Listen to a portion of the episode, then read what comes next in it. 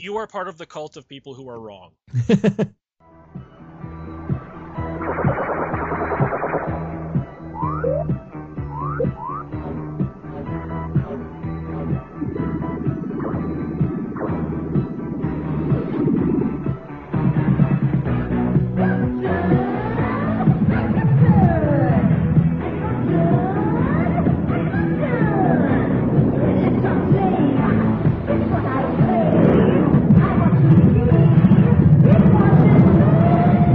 Radio Drome. I am Josh Hadley. This episode is a sequel to an episode we did before. Pun pun. With me, as always, is Cecil the Robot. Oh, I gained an HE. Well, you are a he ish. There's no ish. Ish. Back from having been bent over a toilet last week when we recorded, Peter is somewhat better. Uh, somewhat better, yes. Not quite as good as the original, but most sequels aren't, I guess. Cecil, would you like to do a sequel to the Adam and Eve promo? Um, no. All right. you brain farted, didn't you? you I I'll tell you uh, what you can't say no to. I'll tell you what you can't say no to is uh, getting getting uh, some free stuff by going to adamandeve.com by using the promo code Drome. You can't say no to six free DVDs, a gift for him, a gift for her, a free mystery gift by using the promo code Drome on adamandeve.com. and free U.S. shipping. and free U.S. shipping. Yes, uh, no, no uh, Canada's or America's Mexico. I don't know Mexico North shipping. uh, so if you live in if you live in Canada or anybody or anywhere else, you can't use it. But if you are in the United States, uh, if you use the promo code Drome, you get free U.S. shipping. See, Cecil, he was sick last week and he remembered it. Well, I'm I'm still sick this week, so Oh wait. Yeah, Let- Let's let's talk about sequels and how sometimes becoming a franchise can actually wreck a film. I was watching an old 1990 documentary called Shock Cinema, and they had Jeff Burr on there. Jeff Burr's most mostly known as the director of Stepfather 2, Texas Chainsaw Massacre 3, and his first film From a Whisper to a Scream slash The Offering with Vincent Price. Jeff Burr was in there talking about how his first major film was Stepfather 2, so he's coming in on a sequel. He had a lot of fun on it, and he was working for New Line, and then he got Texas Chainsaw Massacre 3, and it was something he said about that one that got me to think of this topic. He, was, he said they went in, New Line, went into Texas Chainsaw Massacre 3 with the idea of turning Leatherface into the next Freddy Krueger or Jason Voorhees, the next franchise character. They, they, they restricted him.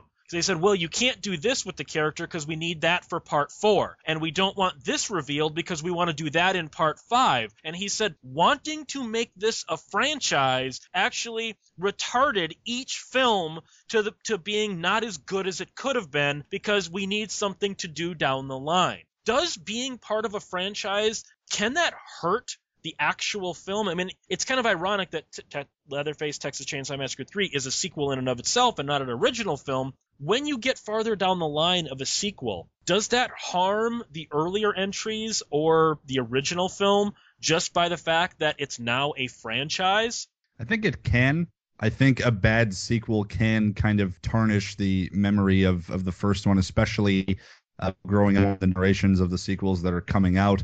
I watched uh, RoboCop again recently with my girlfriend, and we both really love that movie. And it's funny, she said, um, watching this uh, makes me every time I watch this, it makes me sad that there's a RoboCop two and three. I have to agree with her because there really should only be one RoboCop because two, three, the eh, the I mean the '90s show was all right, but then you got Prime Directives and all the all the other shit that came out, and especially three was just such a bad film that it does kind of it, it lessens the impact of how good the first one was. Like like Texas Chainsaw Massacre again is a good example because the first one is such a such a great iconic film when it comes to like exploitation horror cinema. I mean the second one was fun. I I, I find that to be one of another of Tobe Hooper's better movies. So not as good as the first one. The third one I enjoyed. Again, not the same impact next generation garbage. Um, the remakes were completely pointless. That new Texas Chainsaw Massacre 3D was pointless, and I hear they're going to make a, a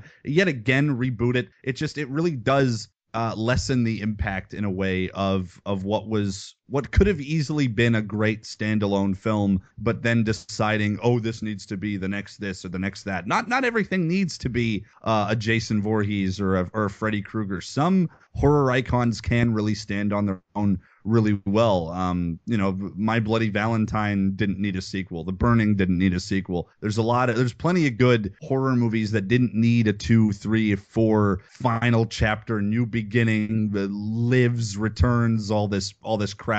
So you can diminish some of the impact that the original has with a crappy sequel because you'll have people going back and, and watching the original and going, ah, it makes me really sad that this has crappy sequels. Like, and and I think that really speaks for itself. What often bumps me out is when they retcon stuff. There's a movie I'm not going to say what it is in case um, for fear of spoiling it for somebody, but there's a really great movie where at the end of the first movie, uh, the main character dies, and the movie ended up being a sleeper hit. And so, of course, they wanted to make a sequel. And so, what do they do?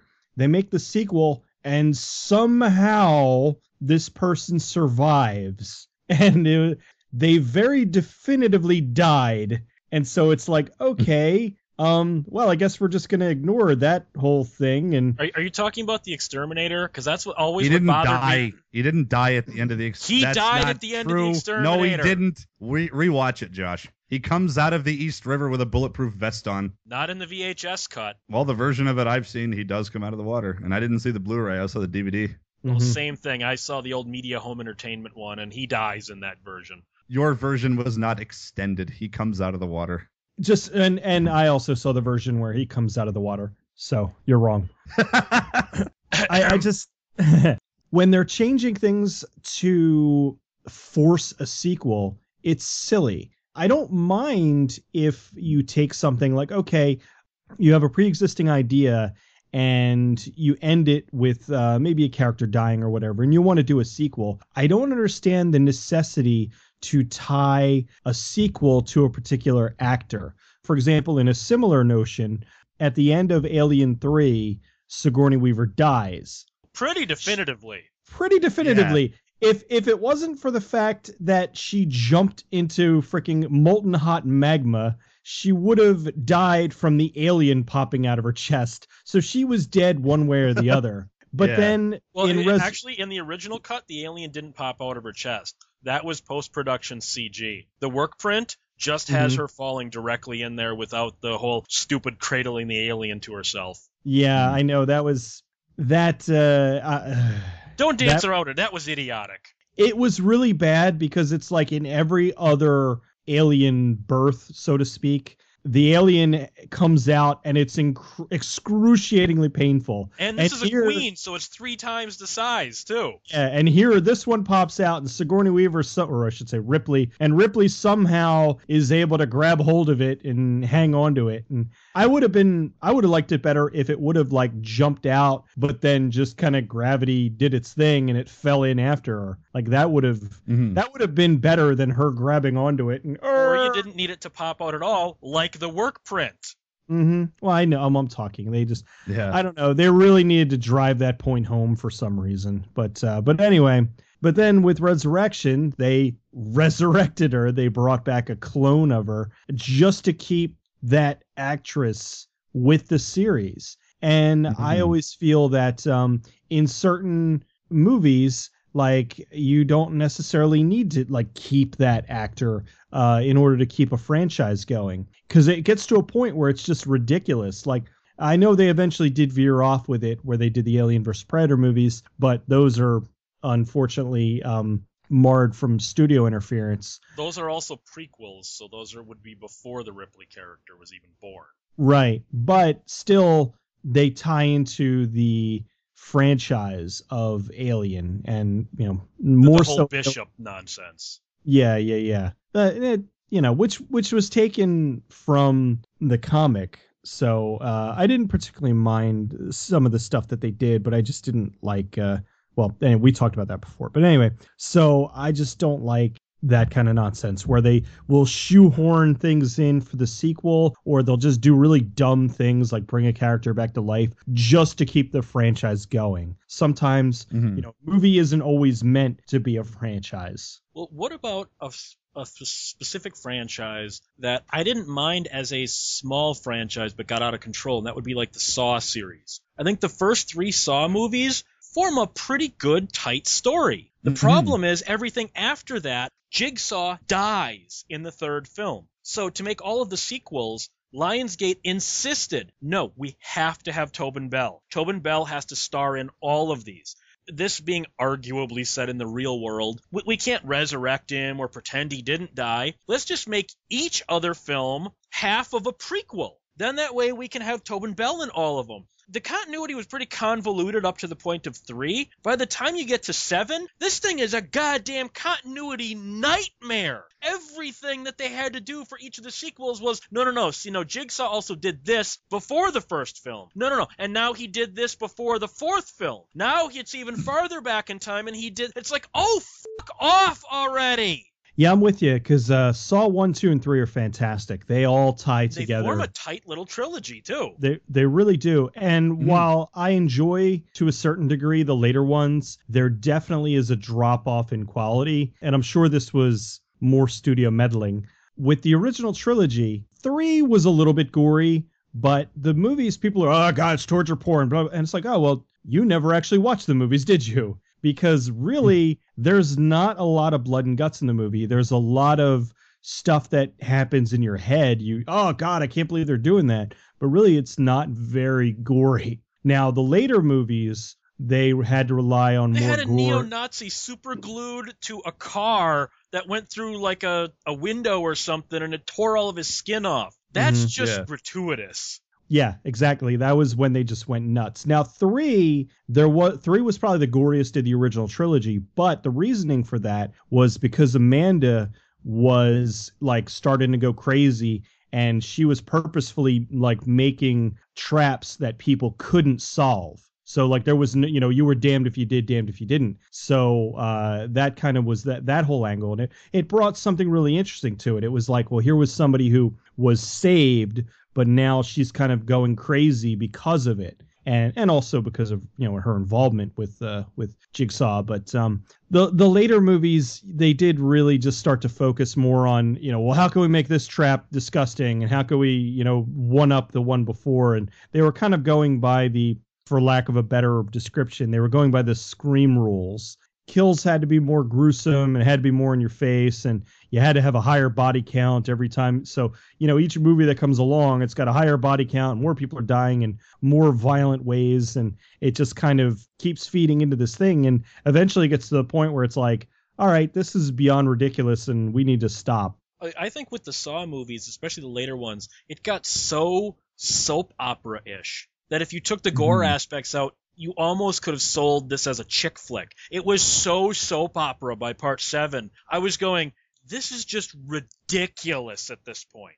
Like you guys were saying, one to three are excellent. Like they're actually genuinely good movies, good tension, good suspense. It had the right amount of gore to shock you and the right amount of bad things that would happen that would make you like think about it more rather than just seeing it, like very cerebral horror. And then the third one was a little bit gorier, but it had a reason to be. And then the rest of them, yeah, this whole thing where he's like he becomes a supervillain that had made all of these ridiculously intricate traps beforehand that were like if you think about the first movie, it's a really simplistic thing. It's just two guys like chained to radiators or whatever with a corpse in, in the bathroom. And then then it gets to this point where he's got these like giant Dr. Claw contraptions or whatever the hell it is. The blocks of ice that take out Donnie Wahlberg actually made me laugh. Same here. That was ridiculous. It's like just these these hilarious like this merry-go-round with a shotgun on it and just all this crazy stuff and it's like how if if the trap in the first couple movies if the traps in the first couple movies are, are considered so over the top and so you know masterfully planned how on earth was he able to make all of these other ones before that it was just ridiculous but like i don't hate the Saw sequels. I think they're watchable and it, they get kind of so over the top that they're hilarious. And I just I can't get enough of Costas Mandylor. He's one of my favorite that guys, but it, it just it, it is one of those examples where the first one especially the first one and, and they had a couple of good good good follow-ups like two and three were great but it easily could have ended at three and it didn't need to become this giant franchise thing because it's it really is it lost its uh, actual spark where it's like it really did make you think and it's like oh man he really did get them and he planned this ahead of time and then it gets to a, a, point where the planning ahead of time is like well this is some like goofy 1950s supervillain stuff oh, like oh, he was this planning that much years different. in advance R- remember when he took yeah. out the, the, the insurance guy because of the yeah. flashback having to set that when he first got cancer he waited almost five years to exact his revenge yeah. on that. And you're like, really? He made this trap five years and, and, set all these events in motion, and you're like, oh, f- off.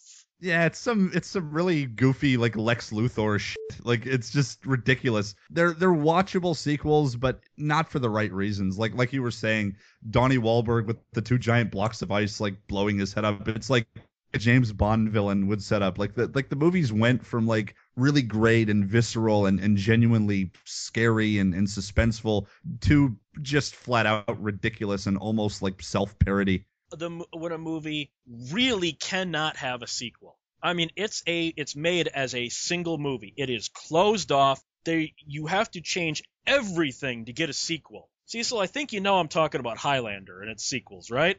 Oh yeah, Highlander, Highlander, and I know you don't like it, but Cabin in the Woods. Cabin in the Woods. It's they're trying. I, I, might not like it, but that's a pretty fucking definitive ending. Yes, the entire Earth yeah. is dead. How are you going to make a sequel to that? They're they're trying. They're trying. With Highlander, look at that film in its either 1985, 1986, or 1987 context, depending on when it was made and when it came out. Look at it in its original context. There is no re- that movie was clearly not made to be a franchise. That movie was mm-hmm. made as a single film, as an idea that was taken to its logical to its logical ending. And then it made so much money, we got to make a sequel. Highlander 2 was fucking horrible. the the the only thing that was good that came out of Highlander being uh, made into a quote unquote franchise was the TV series. I love the TV series, mm-hmm. but but even other... then they had to retcon the hell out of the first film to make the TV series passable. Right, but it still was good. Whereas the the movies, I mean, two is the worst. Like three is bad but watchable, and four is pretty good. You know, it ties into the TV show, but it's still like I don't know. I, I like Bruce Diesel, Payne a lot. No, you, I like. Don't you want to be inside me?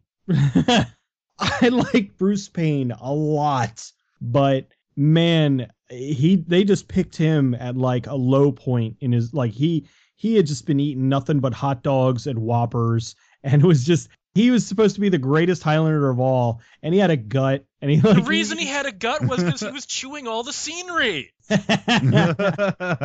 Because you look at him in like uh, in in the uh, Passenger Fifty Seven. Pastor, oh god, in Passenger Fifty Seven, he was awesome. But you look at him in Passenger Fifty Seven, and then I'm talking after uh, the Highlander movies. You look at him at like the D and D movies, and he was back to like slim, and it was just they they got him at a really bad part. He was even in um uh, I think it was the third the third Warlock Warlock movie. Yeah, and he was good, you know. But yeah, they just got him at a really bad time. he must have been going through a divorce or something, because man, he was out of shape. And you know, for somebody who's supposed to be like the biggest badass ever, and when he was killing all the Highlanders, and he's very slowly chopping at them with his sword and running out of breath, was such a shame looking at the Highlander franchise, and then you, you just watch that first film. Can you can you guys are both slightly younger than me? I, I remember when Highlander 2 was first announced. The the general reaction in all the sci-fi magazines was, "How the hell are you going to do that?" The first film has got a pretty definitive ending to it. How the hell are you going to make a mm-hmm. sequel? I mean, we all know that there are sequels, but can you imagine what it was like as they were prepping this for the fans to go, wait, what? I'm not saying it's aliens, but aliens. I'm not saying in the Renegade cut it's not aliens, but aliens. Yeah, I mean, I, I agree with Cecil that if not for the sequels, we wouldn't have gotten the excellent TV show. I love Adrian Paul and I love what they did with that show and I'm I'm proud to live in the city where they filmed it and everything. But God, just besides like Michael Ironside's over the top performance in Highlander 2, Highlander 2 is just a crap fest of a film. Highlander 3 is fun, but another hunk of crap like Mario Van Peebles like weird homoerotic voice that he does. Um Endgame was garbage. The source was garbage it, it was a completely pointless series of films. I, I love the TV series. I hate the movies that came out of them. I just I, I know you I know you guys have the love for Bruce Payne and maybe you, you see some redeeming factors in Endgame, but for me as a as a Highlander fan, I thought it was a complete kick in the balls. And then the source was just a bitch slap to every fan of the show. They got rid of the original sword and gave him some stupid like dual like machete thing. Like give me a fucking break. They really crapped all over that franchise, in my opinion, and it's true. Doesn't that not mean that there are no more like immortals left, and that there's no point to the head choppy stuff, and he's allowed to live? The, way the TV series retconned it, Joe kind of tried to explain it, but they really danced around it. He didn't mm-hmm. actually win the prize beheading the Kurgan. That was just because the Kurgan had killed so many immortals before. That was just like a super ooper duper quickening and that's what that was and it wasn't actually the prize they totally definitively show that he wins the prize which just makes it completely stupid that there's so many movies to follow and again it's it's good with the bad we got a great TV show out of it, but oh god, just wow. Easily some of the the worst sequels to come out of a really because I I love the first Highlander. I consider that to be one of my favorite movies of all time. I watched the ever loving crap out of the TV show as a kid. I still go back and revisit the first movie, and it's still magic in motion every time I watch it. But God, those those sequels they're they're hard to watch. Ironically, like I have to be pretty drunk to like enjoy Highlander Endgame. Like that's uh need to be going through a fifth of whiskey to like enjoy kind of movie. Like Highlander 2 I can chuckle at. Um Highlander 3 is kind of fun, but like Endgame and the Source, like those oh man, those hurt. Those are just really bad. We'll be looking at this franchise in depth coming soon. Like look at the Howling movies. You had the first film, again, had a pretty definitive ending to it you see Dee Wallace. I mean, she's only a local anchor, so it's only going out in you know the L.A. market and whatnot. She's turning into a werewolf on live television. They show that all around Los Angeles. People are watching her live turn into a werewolf. Then the second film, within the first five minutes, Christopher Christopher Lee has the line, "This was never broadcast. I have the only copy of the tape. They kept it under wraps." And you go, "No, that's not what the last five minutes of the first film were. Screw you! Because I mean, really, that's the only one of the Howling sequels that pretends it's a actual sequel and not just a werewolf mm-hmm. movie with a name in the title. What about like that, where it outright says that other film didn't happen, but it also did? Because then they refer to all of these events that did happen. So when the sequel says, no, certain parts happened, certain parts didn't, isn't that just telling the audience yeah, just fuck off. Yeah, pretty. Like I love Howling too. Like Howling one to three, uh, not so much in the Saw sense where it's three really films before it gets crappy. Howling two and three are technically, I guess. I mean, Howling three is good in sort of an experimental exploitation sense. Howling two is a flat out hokey, cheesy exploitation film with uh, Reb Brown on his usual one setting of uh, Foghorn. But it, it's a fun movie. But yeah, it, it does retcon it. It it it, it shows this like really bad reshot footage where the like, actress like the doesn't even look like Dee Wallace. The actress in the reshot footage has black hair. Dee Wallace is blonde in the first film the werewolf footage looks worse than uh than Teen Wolf. Like it's it's pretty bad. Like they it's it's not only completely disregarding the the continuity and retconning stuff, but it's like they they put no effort in actually recreating it. Like it just it looks like a like a bad fan film or something. It's just horrendous. But I can't again at the same time I can't fault the movie because I I do like it for what it is, but it does you just like completely werewolf maybe maybe I do, and I and I love Reb Brown and I love Christopher Lee, mess in and of itself. But like, with with Howling, it's it's one of those where the original is so good, and you look at the sequels and you go, oh my god, how? Other than um other than Howling three though, I do think that one is is genuinely great for what it is, and Howling two is fun. But that that's a franchise with oh man, it's kind of frustrating because if you want some kind of continuity, you're not going to get it. I don't understand why, like, as a writer, you could come up with any number of ways to, to paint yourself out of a corner. You could uh, you could say that um, uh, it was it was broadcast, but it was delayed, or they could have said, uh, well, you know, this went out, but um, then we we told uh, everybody that it was a, uh, a prank that they did on the news. Or like they, I'm just off the top of my head. There's any number of things that they could have written instead of just saying, oh well, nobody really saw this, and, and it's like that was such like the laziest way out of it.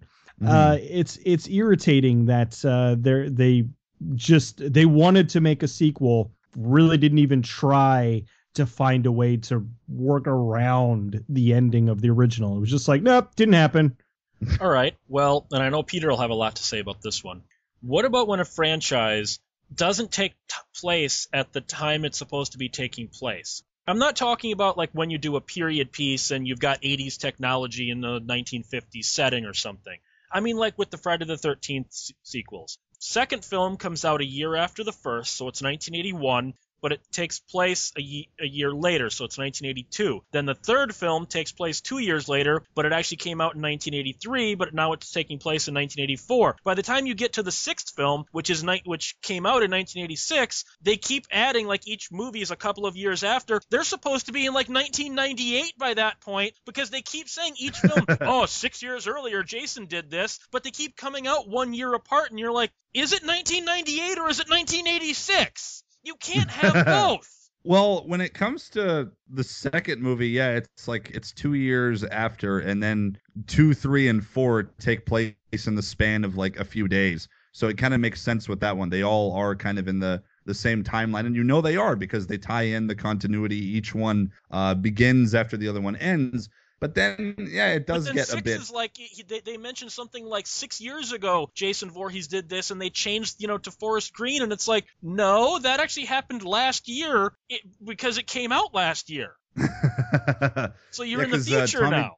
Well, yeah, Tommy Jarvis ages a fair bit, even by the fifth film, which seems to be retconned uh, either way by the by the sixth one. There seems to be no mention of the whole uh, Roy Burns incident or anything. Um, so you also have to take into account which ones are even considered canon like which ones actually exist within the the realm of the series because apparently part five doesn't no, I don't know no, if, no, it uh, does because at part six they mention the same hospital he was at in part five, so it's supposed to be after that. So they do, but in part in part five they also say that Jason is cremated, which right. he uh, certainly is not so it's kind of and they don't mention anything about the imposter and then yeah by seven that's got to be quite a few years later because i don't even i don't even know if they say how many years after part six that happens but by then you know jason's all it's got to be water. many years peter it's got to be oh, many yeah. years in the future because they've gone back from forest green they're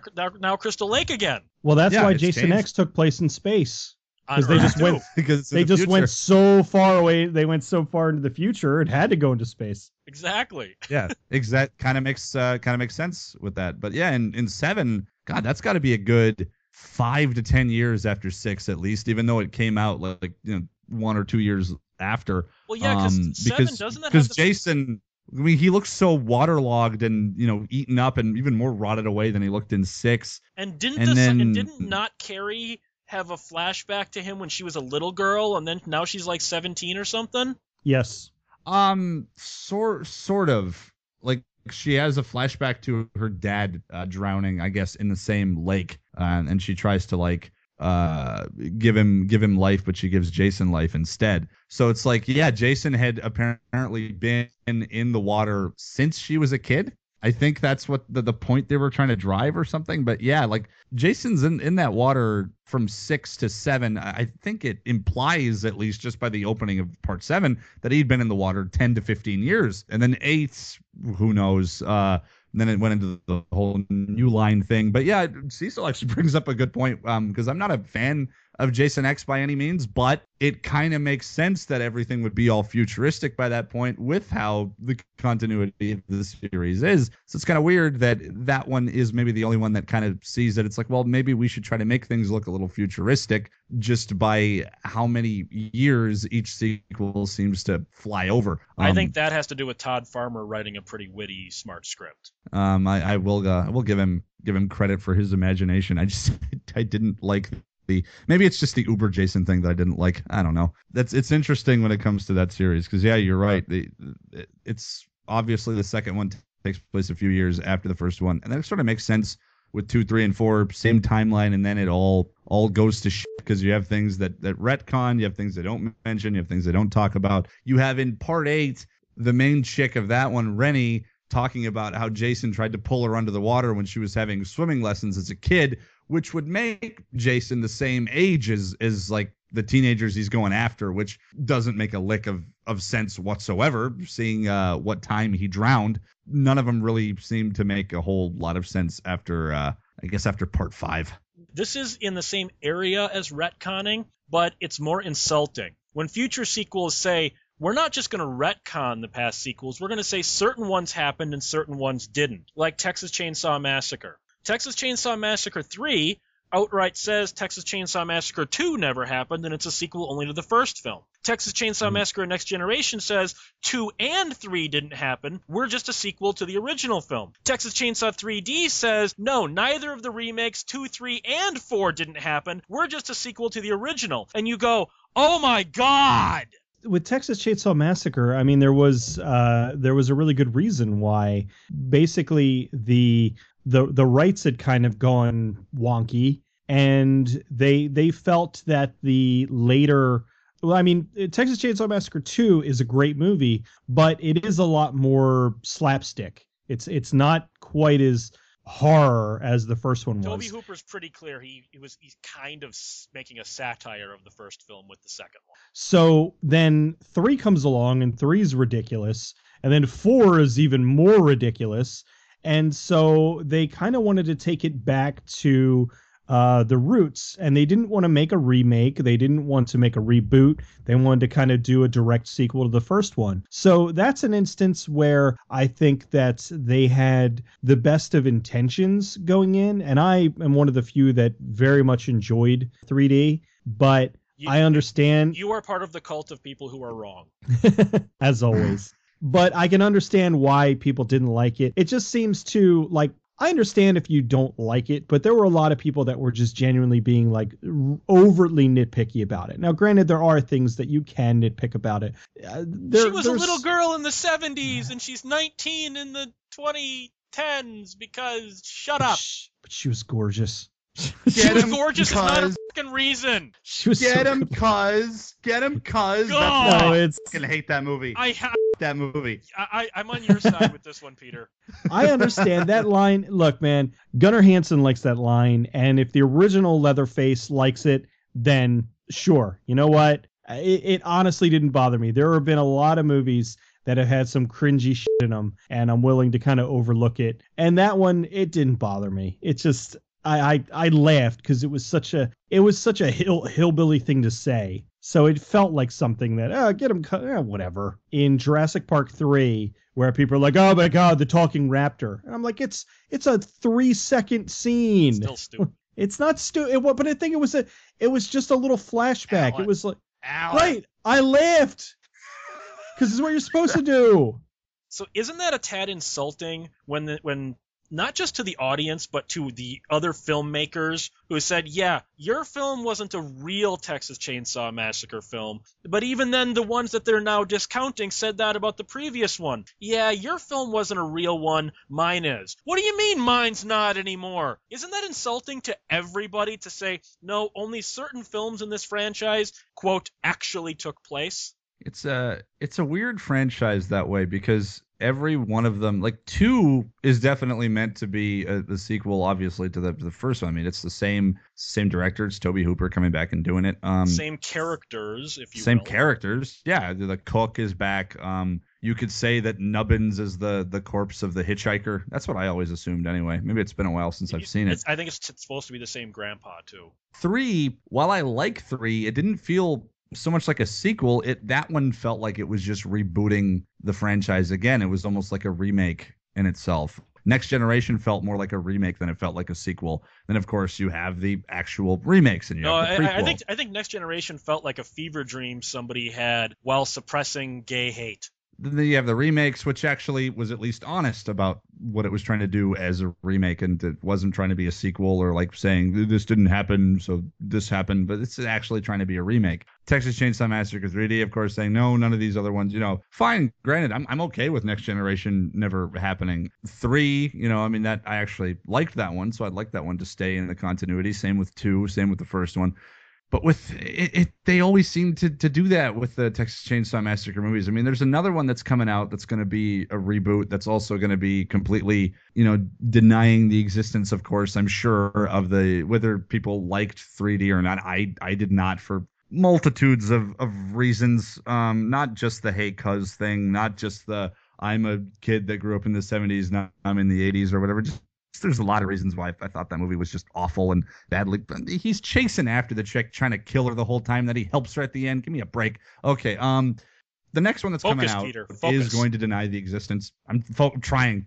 the next one that comes out, of course, is going to ignore what happened in the last one, and just as the other ones did, which it makes. That's why Texas Chainsaw Massacre will will technically never really be a franchise because pretty much every sequel feels like a remake. Even the ones that aren't meant to be remakes are denying the existence of certain sequels, which makes it feel more like a reboot than an actual direct sequel. So it's it is it, it, is insulting whether whether you like the uh the certain sequels or not. Like I'm sure fans of Next Generation get got mad when 3D was like, "Oh, this never happened." I'm sure fans of the third one got mad when Next Generation said, "You know, three never happened." And it is a, kind of a slap in the face to, to the actors that were part of that film and you know the the writer and the director and stuff like that. So it's it, it's it's reasons like that that make Texas Chainsaw Massacre not be. I mean, Leatherface, in all honesty, does stand in the same room, I would say, with the Jasons and the Freddys and the Michael Myers, but he's he's not really a, a franchise character because all of his movies feel like remakes rather than actual sequels. So it, it makes that series very weird how about one of the arguably most confusing franchises out there, where you actually had two different production companies battling over which was the true sequel almost simultaneously? Okay, you had Universal Soldier come out in 1992. And then, as Showtime original movies, you had Universal Soldier 2 and Universal Soldier 3, which were direct sequels to the first film. Then, those tanked, the director of Universal Soldier The Return, Mic Rodgers, outright said, Oh, those were just pointless TV movies. Two and three never happened. So he made The Return, which was a direct sequel to the first film. Then John Hyams makes Regeneration in 2009, which is a sequel to the two TV movies, but not to The Return. Then Day of Reckoning comes out, and that's a sequel to Regeneration, which ignores Return, but says the two TV movies are continuity. So you kind of go, ah, I'm going to fucking go scanners here over this. How the hell do you keep Universal Soldier continuity together? Um, I don't know. I think you're reading too much into it. I, I just like, you know what? I watch it and uh and if I enjoy it, cool. If I don't, cool. Whatever. You know, is no reason to get all friggin' in a huff over it. So they uh different movie companies will buy certain properties and they'll they'll run things the way that they want to run it and and a lot of times uh, they'll do it for the wrong reasons. I mean, with Universal Soldier 2 and 3, they got the rights and they made uh, a couple of crappy movies. And then they got the rights back for uh, Universal Soldier Return and they wanted to ignore those two because honestly, majority of people didn't even like we're weird we're different like most I people watched those first run on showtime right exactly you're weird the majority of the uh, movie going public has no idea that those movies exist. So actually, I would be I would go so far as to say the majority of the movie going public doesn't know anything beyond Universal Soldier one. So the fact yeah. that like two and three were direct to video, and then four was a direct sequel to one, and ignore two and three, and then five and six ignore four, but no one else really cares. And uh, like honestly, if they make a cool movie and I enjoy it, that's really all I care about. I don't even remember the TV movies. I don't even remember if Van Damme was in them or not. Um, nope, Van, Damme, Van Damme didn't come back till The Return, which is the one yeah. that ignores the two Showtime movies. That's the one with uh, Michael Jai White. I liked. I, I thought uh, Return was a decent little '90s action movie, but a nice little uh, introduction to most people for Michael Jai White, who played a pretty damn good villain. I thought. Then the two the two other ones that came out, are Regeneration and uh, was the the last one that that came out that had uh, Day of Reckoning. Day of Reckoning, which was those two. I mean, neither of them really feel like they're in very good continuity with each other, but I like them a lot. I feel like I feel like Regeneration and Day of Reckoning, if you were to just repackage them with different titles, um, like if you just called um, instead of just dropping the Universal Soldier thing, just call it a movie called Regeneration, and then the other one just call it Day of Reckoning, and they would work perfectly as standalone Van Damme films um, where he plays a villain in one of them and then he plays, you know, the hero in the other one. In my opinion, two of the best action movies to come out in a while. Like very, very gritty and, and violent with awesome fight choreography. Uh, you got you got Scott Adkins just really kicking ass in Day of Reckoning and really showing that he needs to be a, a prime face of uh, action. I, I don't really care too much about the continuity because I could barely remember the the TV movies. Um, and I just I generally like I don't remember the TV movies, but I love the first one. I love The Return. I love Generation and I and Regeneration and I love Day of Reckoning. Uh, whether they all fit together or not, don't really care so much. But you know, they're cool movies where Van Damme shows up and kicks some ass, and so does Dolph Lundgren, and you know, so does Scott Adkins and a couple of other like random mixed martial arts badasses, and you got some nice fight scenes, and some cool music, and for those movies, it's kind of really all I need. Well, what about the cardinal sin of sequels? The in name only sequel. And I'm not talking about like the Hellraiser ones where they were actually kind of sort of rewritten to retcon. Those are all retcon sequels. Like Xtro 3. How many people even know that there was an Xtro 2, let alone an Xtro 3? At least Xtro 2 was an actual sequel to Xtro, Whereas Xtro 3 was a movie called Watch the Skies that the video company, I think it was Vestron, bought and said, hey, we own the Xtro license, so now it's Xtro 3 watch the skies, and you kind of go, wait, so is this the same alien race from the first two films or not? Or how does this?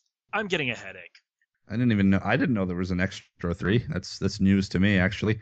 Um, I guess a lot of the. I mean, we talked about Amityville a few weeks ago, and a lot of those. I was going to go to them next. Yeah, they are. They're pretty much the same thing. Yeah. Those are definitely. You know, many of them are of only in name, and some of them can provide some pretty fun sequels. Like I I personally really enjoyed Dollhouse a lot.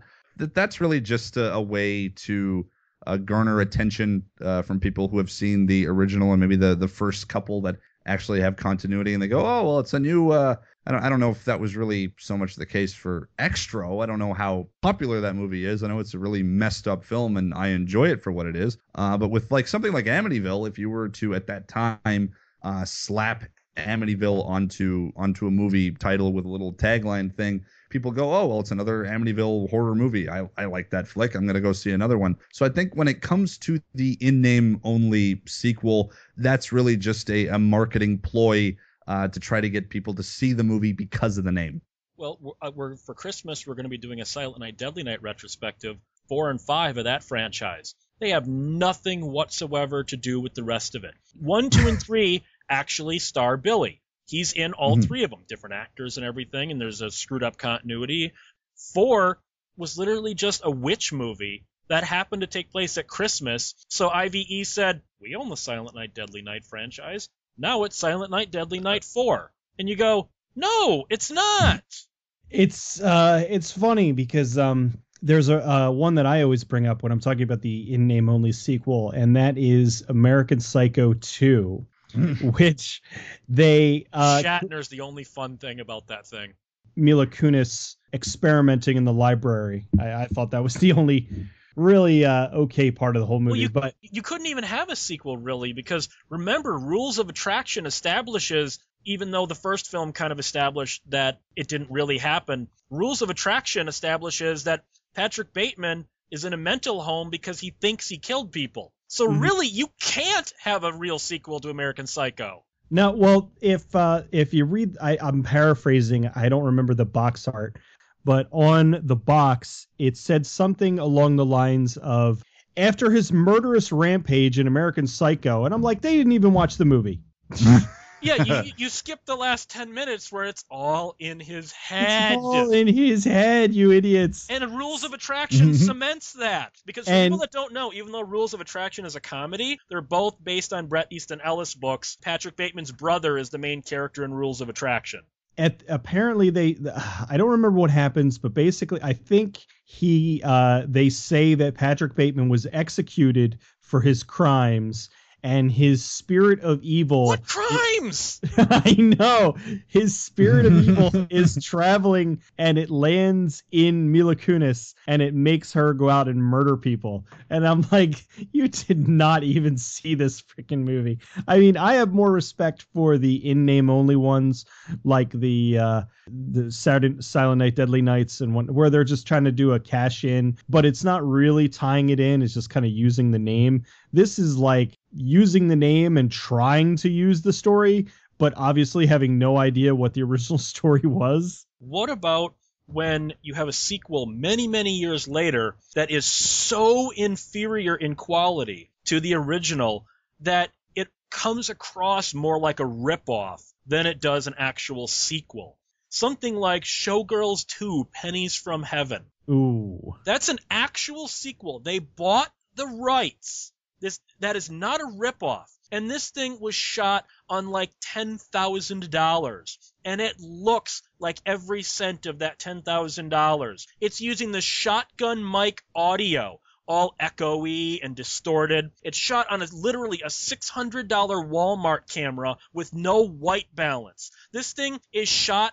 Doug Walker has higher quality in his YouTube videos than this official sequel to Showgirls is that better or worse than like if they had just slapped Showgirls 2 on some D- Vegas dancer movie that would would have been direct to video anyway? That's way worse. I didn't even know there was a Showgirls 2 and oh my god. Yeah, that that is definitely worse than I mean it's I mean at least if they would do like a Vegas stripper movie and slap Showgirls on it, it's like whatever. I understand they're trying to do a cash in. They had the rights to it and everything and they just made a pile of crap. Like that really I mean Showgirls it's not exactly that I mean, I don't think it's a particularly great movie, but still, I mean, must to, be weird to, not having anybody come on you. But yeah, I think it's uh, that's a lot worse than just uh, you know your basic cash in. You know, say what you will about Showgirls. Showgirls is a movie that that gets a lot of shit, and the honest truth is, okay, not saying that it is a good movie, but I will say I will always defend it is a good looking movie. And I don't mean it's Paul Verhoeven. What do you expect?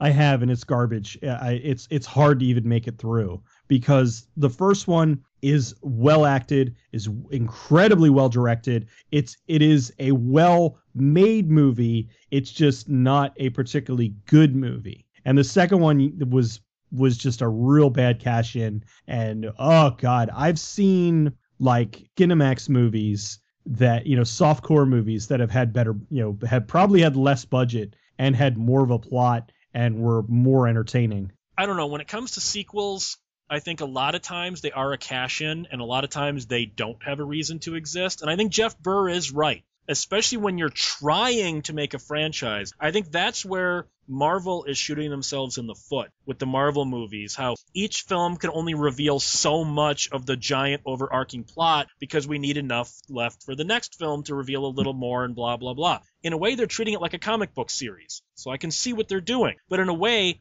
that is starting to wear on people. You'll notice people are really enjoying Avengers 2 and Captain America, Winter Soldier, and all that. What they're not enjoying is how a third of each of these movies is nothing more than setup for the next movie in that franchise. Mm-hmm. That is starting to wear on people. I think each movie should be made in, in any franchise as an individual movie with a beginning, a middle, and an end. Maybe you can have little references of something you want to do down the line. But I don't think you should stop doing the movie that you want so you can do the next movie later. How many movies have we seen in the last 15 years that have been the first of a trilogy and then they tank and you never get the sequels? Babylon AD. You know, you can't nowadays go in assuming you're going to get a sequel because then hmm. all you end up delivering is a third or half of a finished film. As a film fan, that pisses me off. Give me a full movie, and if I like it, I'll go see a sequel. And if you're good enough at your job, you'll be good enough to make a sequel after you've made a full movie. Babylon AD was a full movie. The studio, like it, it had a okay, very the definitive. version I saw was not.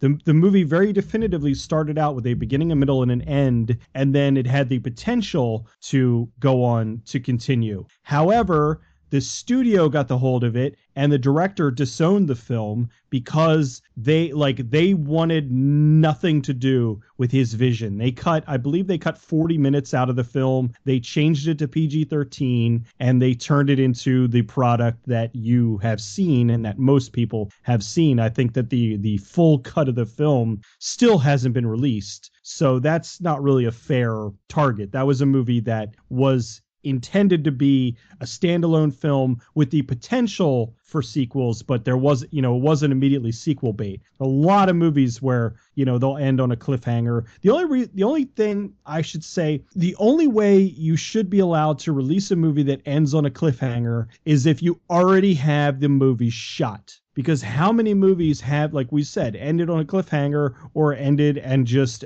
they weren't able to continue and then what do they do then they end up rebooting it yeah, we we wanted an ending, we didn't get it, and now we're gonna get the first movie again. Well, with the Marvel ones, as you were talking about, which is why they're very hit and miss, because you can kind of see which one they're actually serious about and which ones they're just trying to crank out to kind of fill the gap before the next one. Like when I watched Age of Age of Ultron, I wanted to give it a chance. Um, I really enjoyed Winter Soldier, so I thought, you know, next one might be kind of cool. Uh, and I enjoyed the first Avengers enough. I thought it was a fun little popcorn action movie. Ultron really felt it felt rushed. I didn't think the the effects I don't I didn't think were up to snuff. The story felt really weird and, and wonky. Like it really felt like filler. It's it's pretty obvious why because their next big one that's coming out is Civil War. That's going to be the big one that like they're really building up. You know, movies like Ant Man and Age of Ultron are kind of the the gap filler movies, and they really feel like such. They don't feel particularly important, which is why these movies are very hit and miss when they're trying to do this whole franchise thing where each one kind of builds up a new thing and the end of each one shows like what the next one is going to be. It, it means that the ones that aren't so important are going to look that way. They're going to look rushed because they are trying to get them out as quickly as possible so they can get the funding for the big one they want to do, which in this case is uh, Civil War.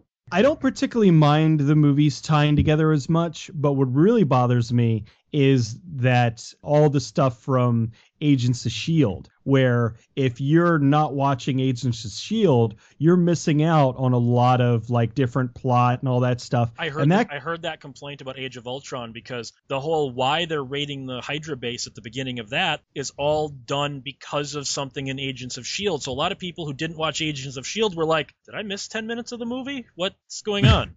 Yeah, they did that with um with uh, Captain America 2, where there was a lot of stuff that took place in Agents of Shield that led up to stuff that was happening in Captain America, and I'm like, I don't have enough time to watch oh, all this it, stuff. No, that that was actually even worse for Agents of Shield fans because you had like one episode, everything's fine, then Winter Soldier happens, and then if you're just watching the show, Shield is broken up and Hydra agents are everywhere, and you're like, what the hell happened? Did I miss an episode? Oh, you're supposed to go see, pay ten dollars to go see that movie that's in theaters right now if you want to continue watching the TV show. That is super douchey. Yeah, I mean that yeah. is comic book logic, but it doesn't work in in in you know movies and television. I don't know. To me, that that's super douchey. But the things I've been hearing about how the Marvel movies are starting to weigh on people are really all of the Infinity Gem stuff. The Infinity Gems really don't have anything to do with Age of Ultron, but we've got a five minute scene that explains what they are. The Infinity Gems don't really have anything to do with Guardian, I mean, they do for Guardians of the Galaxy, but not as much. Oh, but it's building up this. Oh, and then in the third Captain America, there's supposed to be a big subplot of the Infinity Gems for three movies from now. And people are like, can I just watch the movie that you're making now? Not you laying groundwork for a movie that's coming out seven years from now? That's the stuff that's starting to weigh on people. That your general audience is going, I don't care.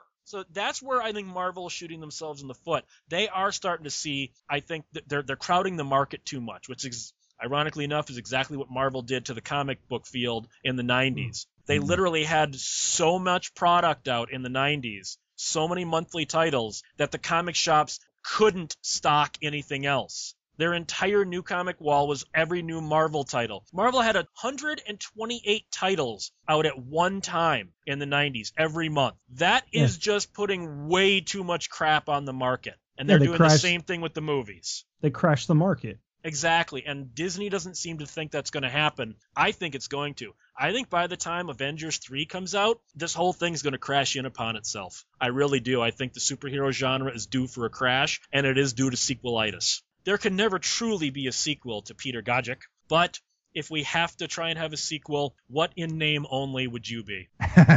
uh, you can find me in name only on uh, the Cinemasochist, where you can find me on YouTube, uh, at Cinematic on Twitter, uh, Cinemasochist on Facebook, and uh, you can find me, the original me, on uh, 1201beyond.com. The, the sequels are, are not so great, but you can always go back to the first one for those warm and fuzzy nostalgic feelings or whatever. I'm not saying he's an alien, but.